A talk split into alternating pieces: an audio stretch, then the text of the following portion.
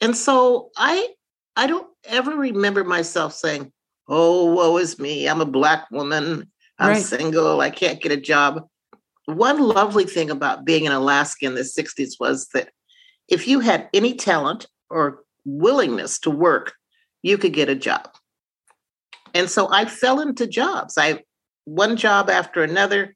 I never planned for them. Somebody knocked on my door and I opened it and I said, You got a job for me? And they'd say yes.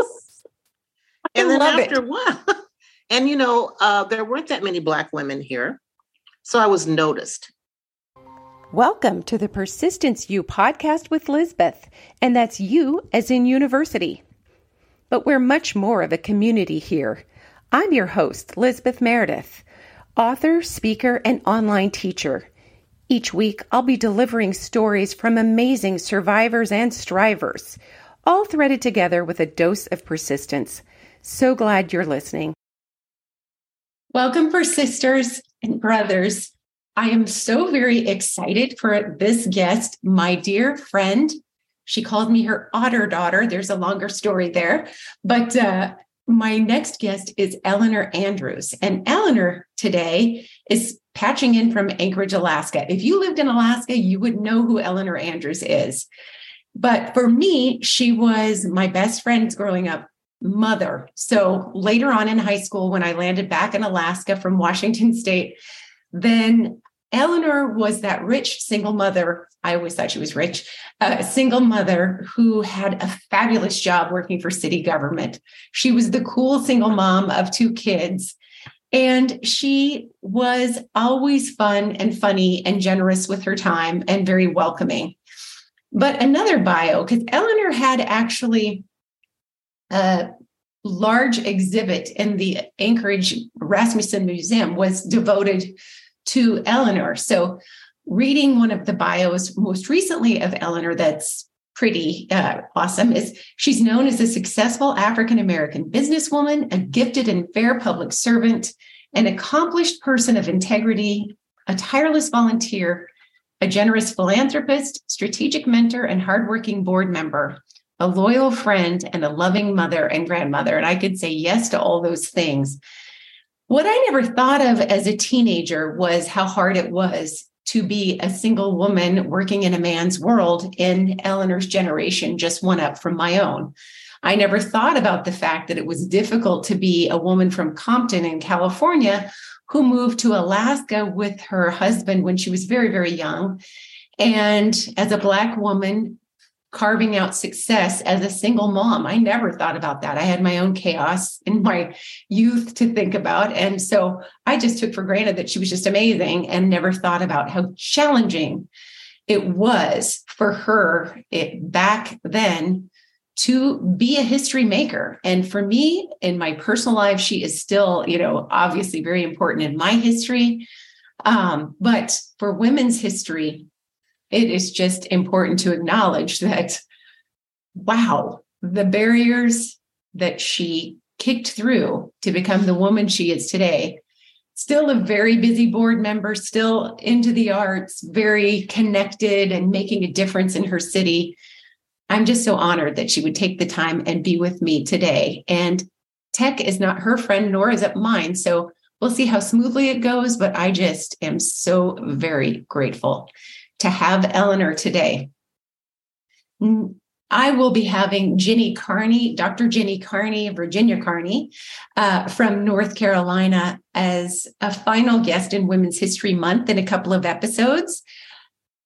I will just, oh, maybe next episode actually, I will just say that she is in very poor health. And if she's able to even answer questions right now, she may not be able to voice record her health is that tenuous, but that does not reduce anything about her impact on her world. And so I'm looking forward to having at least in being able to be the voice of what a great impact uh, Dr. Carney made as well and is making in her world. Thanks always for being here. Your shares, your emails to me. If you're not on my email list, hop on at lameredith.com. But your shares, your email, uh, confirmation that the podcast is making a difference. Some of my friends have texted. I really appreciate it. And um, for those of you who want to join me on Patreon or buy me a coffee, much appreciated. But I value your time. I know you could be doing other things. So thanks for being here as ever. Tell a friend and keep the podcast moving. Thank you. This has given quite a buildup. Oh. May I introduce my dear friend, my what I wish was my first mother, uh, Eleanor Andrews, and an inspiration to me. And Eleanor, I already had mentioned that if a person lived in Alaska, they would know who you are. You've done many, many things, but I'm so honored that you would be my guest this week on Persistence U. And it is wonderful to see your beautiful face. So thanks for being here. Well, Liz, first of all, thanks for asking me. I don't know if other people know that I call you my otter daughter. I mentioned that. Okay. Uh, you know, it wasn't intentional, but once I got that handle for you, I couldn't let it go. I love it. I absolutely love it. You're different. I'm different, you know. Yes. It all stemmed from a greeting card that was supposed to say uh, other or uh, other mother. Uh, instead, it said otter mother. So I became the otter daughter. Right. so I love it. I'll take it. I'll okay. take any kind of mothering I can get with you. All so right. that's well, you're easy. awesome. So when I was growing up, I mentioned that you were, you know, always the cool mom, always the person to aspire to be, but I never thought about what it was like to be a single mom foraging your way in Alaska with two kids and rising to such levels of success. I was just full of my own thoughts as a child, as young people are, but also to be a single Black mother. Very amazing. I mean, you just absolutely had a, the odds sometimes seemed stacked against you. And I never saw any of that. All I ever saw was you accomplishing the next thing and the next thing. So, you know, I, hmm. I I know that things didn't probably there was probably muddy middles, but I didn't see any of that. I just thought, of course, she's amazing. What was it? What is it like to go from California to Alaska and start your journey to be the mighty phoenix that you are? Well, the first thing that comes to mind is that I grew up in the LA area and it was always warm. Sometimes we went to the beach for Christmas. Wow. When I arrived in Fairbanks in March of 1965 with the family to stay, it was so cold. So that's what it was like. Uh, the first thing I had to adjust to was the temperature. And, and, and when you say so cold, like you go from Compton to maybe negative 60 degree weather. Oh, it wasn't minus 60 degrees in March. Right. It was about uh, zero. Yeah. Oh, good. It wasn't. And More. then the following winter, it got down to 60 below and stayed there for a while. So, you know, um, I've always been a kind of pull up your socks person. Right. Uh, so I had to adjust to it. Um, I bought this big, heavy coat. And then when I got pregnant with Marty, your friend, I had to let it out. And then after I had her, I had to sew it back up. Oh, wow. I love it. After the flood in Fairbanks in 1967, there were no goods to be bought.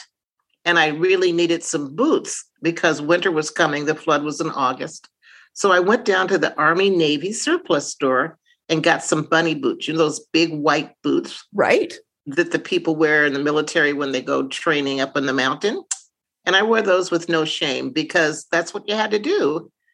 And so I I don't ever remember myself saying, Oh, woe is me. I'm a Black woman. I'm right. single. I can't get a job.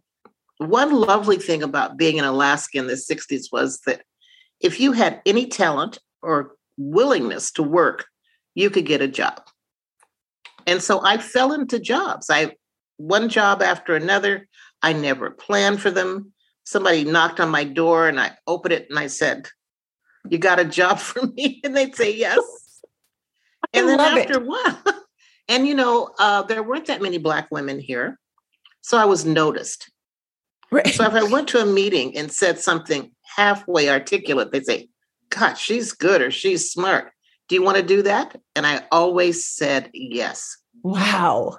I was never afraid to say yes because if it didn't work out, I'd go to the next thing. Right. Or somebody else would knock at my door. So I had a fortunate life.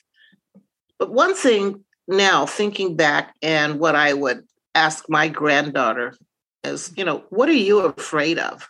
Mm-hmm. And she suffers from anxiety. And she'd say, Well, I'm anxious about this or this or this.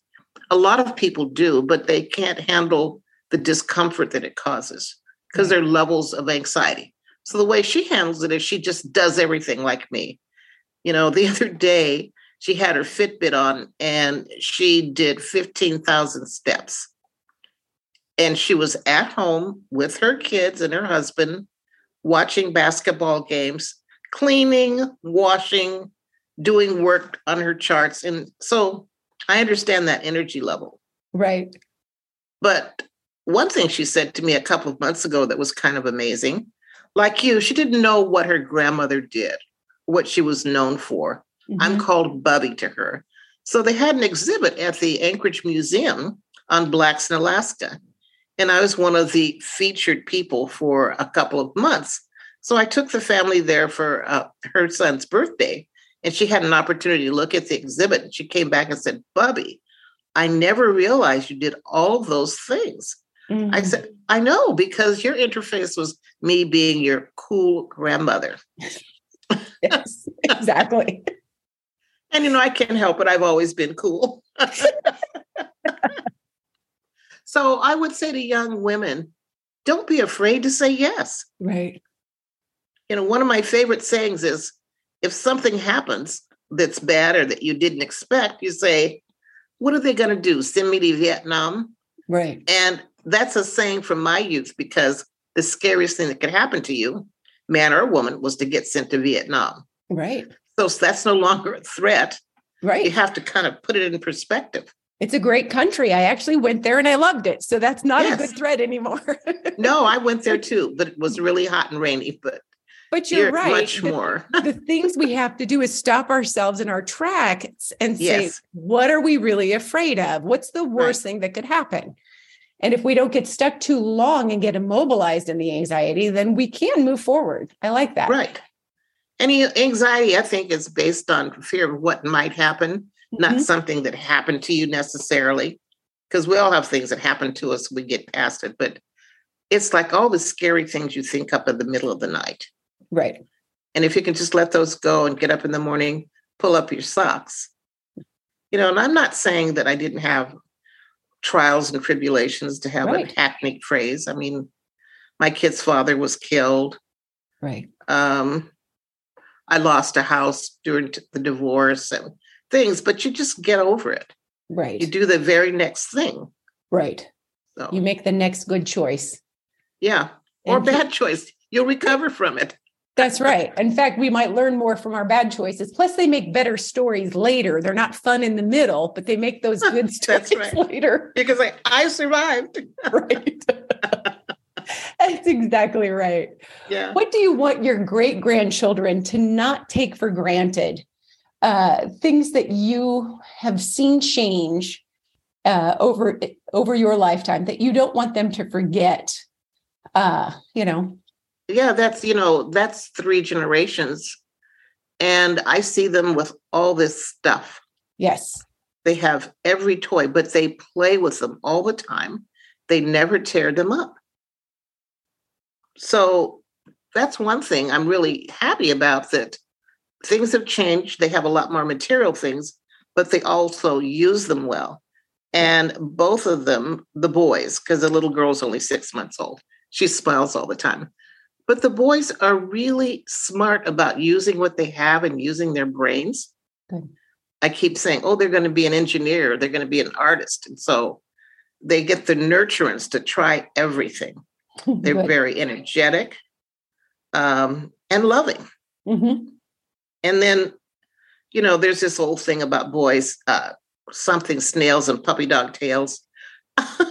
you know, boys are just that way. They're a little bit rough they just are. Right. But I kind of love watching that.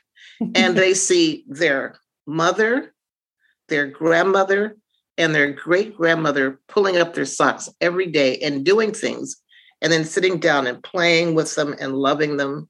So they see strong woman nurturing woman.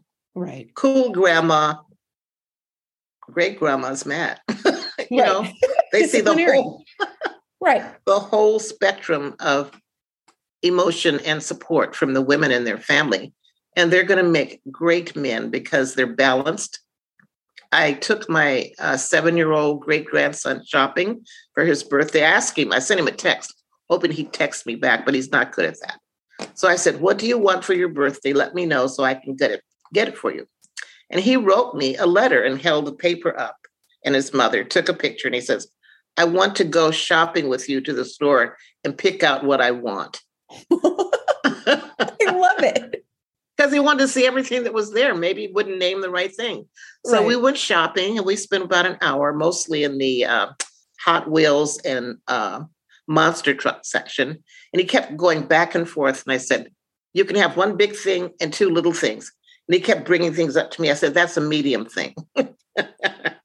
That's a medium thing. This is a little thing. And so finally he said, um, why don't you wait right here in the aisle so I won't lose you? And I'll go looking and I'll come back. And I let him go. I said, what could he do? Walk all the way home from Diamond? Right. So we had a wonderful day. And then the next day he wrote me a letter and oh. thanked me for taking him shopping. And he also drew a picture of the Hot Wheels thing that he bought. Oh, I love yeah. that. Yeah. I love that. when you look over your uh, career and journey, the th- the contributions you've made to your world, but in Alaska specifically, what are you most proud of? I mean, you've done many I'm, things.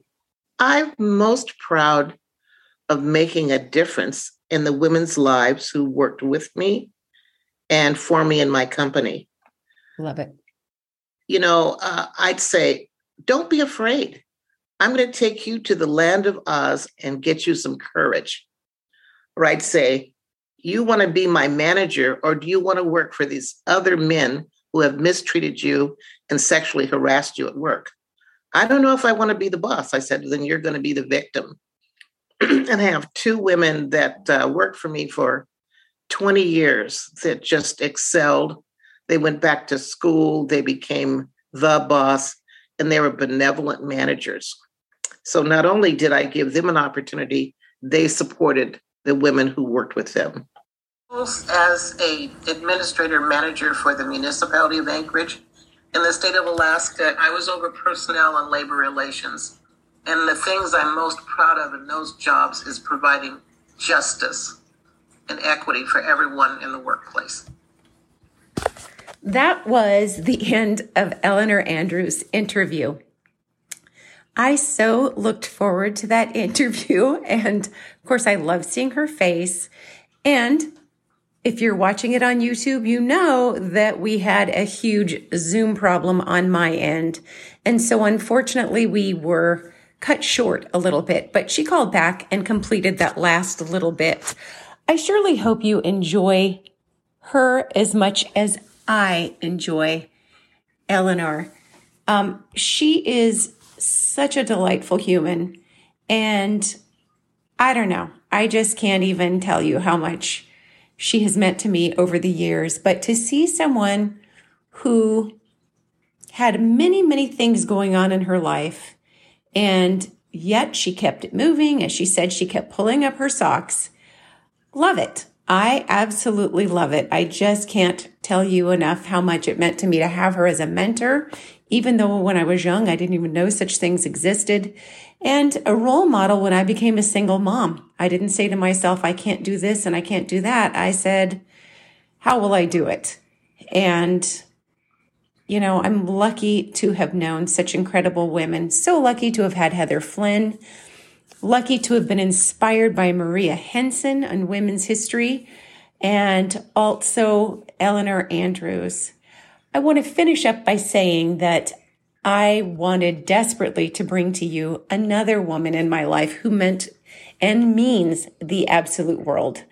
Dr. Virginia Carney, a native of Kentucky and Appalachian women for sure, proud of her Cherokee heritage, was my literature of Appalachian literature. Um, she was my professor, rather, in literature of Appalachian women. And She was going to be my podcast guest, but she is very ill and has is not sure how uh, the future is going to look for her health. I will tell you that I first met Virginia Carney when I was in her course, but for all of us who were going through stuff, she really had a heart for those who were hurting. And she made people like me who weren't sure if I had anything to contribute to the world. She made sure that I understood that I did and we don't all have to stand up with our shoulders back and stare in a mirror and say, you are amazing. You are mighty. You are, a, you know, it's not my personality. I was going through too much way back then anyway, but she spotted strength in the middle of vulnerability and her empathy and her storytelling really transformed my life. And I am ever and eternally grateful to have had Dr. Carney as my professor. She was the head of Leech Tribal College eventually when she left Alaska, now lives in North Carolina. She is an author, a mother, a foster mother that adopted many of the children there, and all in all, an incredible person. So, how lucky am I? Remember, my beginning of Women's History Month was about a conversation with my own mom. And I just encourage you to think about the people and the women that have inspired you as you've been raised, whether it was because they did a job that was awful. maybe not all of our mothers are into it. Or maybe it was that they were so incredible. But either way, there were other women who helped create the fiber that you are knit from. Who are they? How can you thank them or honor their memory? And what do you want to bring to the next generation? Thanks ever for being here. I love that you're with me at Persistence U. Hop on my email list at lameredith.com and I will see you in the near future. I hope you've enjoyed this week's show. Thank you for listening. If you have enjoyed it, feel free to leave a review. And if you've really, really enjoyed it, go ahead and subscribe, and I'll see you next week. Proud member of the Podnuga Network.